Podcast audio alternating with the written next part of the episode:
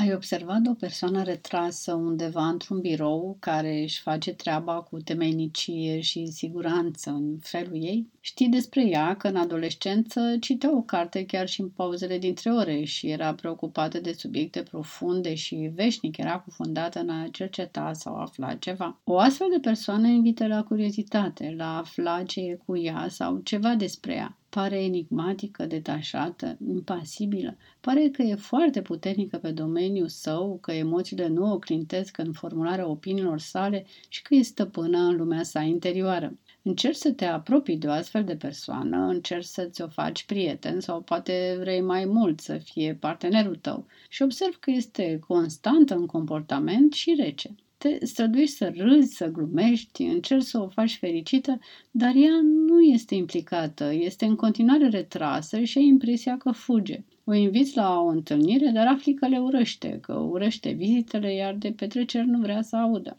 Am să te invit în cazul acesta să cauți să identifici patru din următoarele caracteristici. Nu își dorește și nu-i fac plăcere relațiile apropiate. Nici măcar nu-și dorește să facă parte dintr-o familie.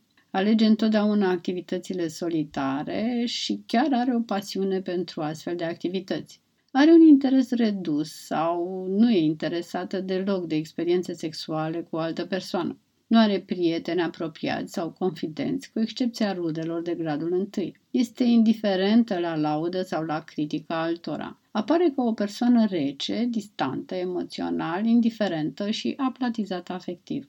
Și dacă ai reușit cumva să identifici cele patru caracteristici, există posibilitatea să ai în fața ta o persoană cu tulburare de personalitate schizoidă, gradul de afectare fiind cuantificat prin evaluarea clinică.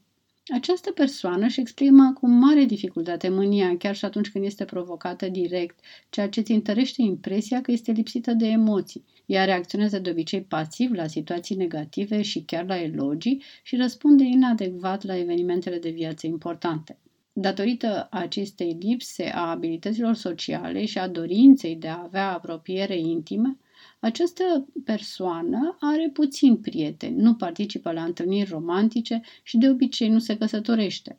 Sunt persoanele ideale pentru lucruri în condiții de izolare socială, bucurându-se în acest fel de propria liniște. Are nevoie de liniște cum ceilalți au nevoie de aer. Ea vrea să fie cu gândurile și cu preocupările sale. Atunci se simte bine dacă reușește să-și întemeieze o familie, rămâne fidelă familiei și fidelă câtorva prieteni ce provin din copilăria sa sau dintre rudele apropiate. Este important să respectăm retragerea acestor persoane, această nevoie, să le apreciem calitățile în măsura în care acestea ne sunt dezvăluite.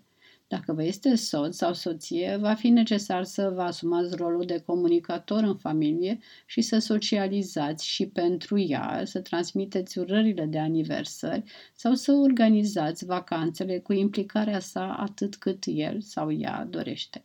Frustrarea pe care o simțiți cu un astfel de partener poate fi dureroasă dacă așteptați emoție sau implicare, rutina și monotonia fiind caracteristicile unei astfel de căsnicii. La final vă transmit o invitație de a citi o carte sau de a viziona un film realizat după această carte.